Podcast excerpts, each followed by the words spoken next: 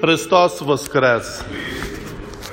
Самаряни не пристають до євреїв, не хочуть з ними нічого не мати. Нормально єврей би цілком обійшов і не був в їхніх сторонах. А тут Ісус не припадково, але після Божої волі зустрічається з Самарянкою, бо Він хоче їй помагати. Дуже дивно, як вона до нього говорить, перше вона його називає юдей, потім називає його паном, потім називає його пророком, як оповідає, як вона живе. А при кінці вона і самаряни кажуть, ти є Спаситель світу.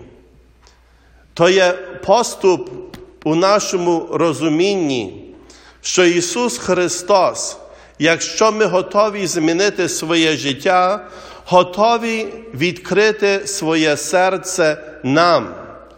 Але якщо ми не хочемо змінити своє життя, ми байдужі, як живемо, і для нас християнство є теорія або якась наука далеко від нашого серця і від нашого життя. То як ми можемо пізнати того Спасителя, що дає зір тим людям, що шукають правди, щоб правда їх визволила? Бо правда так само є зір і бачення, що ми можемо думати і казати собі, де є істина. Ми шукаємо тепер лікування на коронавірус. І всі шукають правду, шукають, як виздоровитися, як стати цілим, як визволитися від того страху або переживання, як знову злучитися з улюбленими своїми, щоб ми знову зустрічалися. Але шукаємо правду. Ми так само повинні шукати правду у своєму житті і признатися, чи я живу, як Бог мені наказав.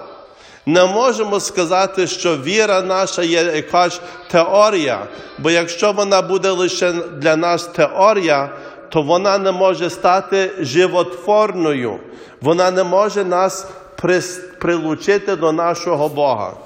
То наука нині, День Самарянки, є дуже просто. Господь керує світом, і Він іде до тих людей, що навіть не його шукає. Пророк Ісаї каже в 65 главі, я дав приступити до мене тим, що про мене не питали, мене знайшли ті, що мене не шукали. Бо ми забуваємо, та як ми маємо свобідну волю, наш Спаситель має свобідну волю.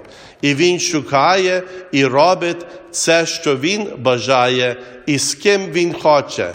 Якщо ми покірно пристаємо до правди і собі в очі кажемо справді, хто ми є, то Господь Бог готовий відкрити своє серце нам і сказати нам, хто Він є, щоб нас визволити і дати нам свободу.